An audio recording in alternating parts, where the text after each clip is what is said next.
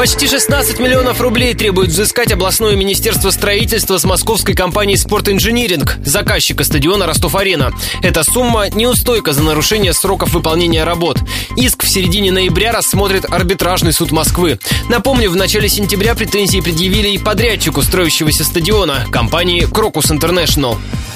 Подробности. Подрядчика хочет привлечь к административной ответственности Северокавказское управление Федеральной службы по экологическому и технологическому надзору. По мнению чиновников, компания Крокус Интернешнл отклонилась от первоначального проекта главной площадки Мундиаля. Это уже не первая претензия. Минувшим летом с подобным иском в арбитражный суд обратился Ростехнадзор. По мнению ведомства, под основание стадиона забили часть свай, которые могут не выдержать весенне-зимнего перепада температур. Крокус Интернешнл тогда объяснил, объяснил изменения, связанные с удешевлением строительства стадиона на 3 миллиарда рублей, а после заявил, что исправил большую часть замечаний. Сваи прошли испытания на прочность. Тем не менее, суд оштрафовал компанию-подрядчика на 50 тысяч рублей.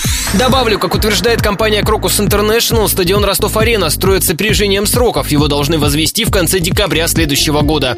Площадка вместит 45 тысяч зрителей.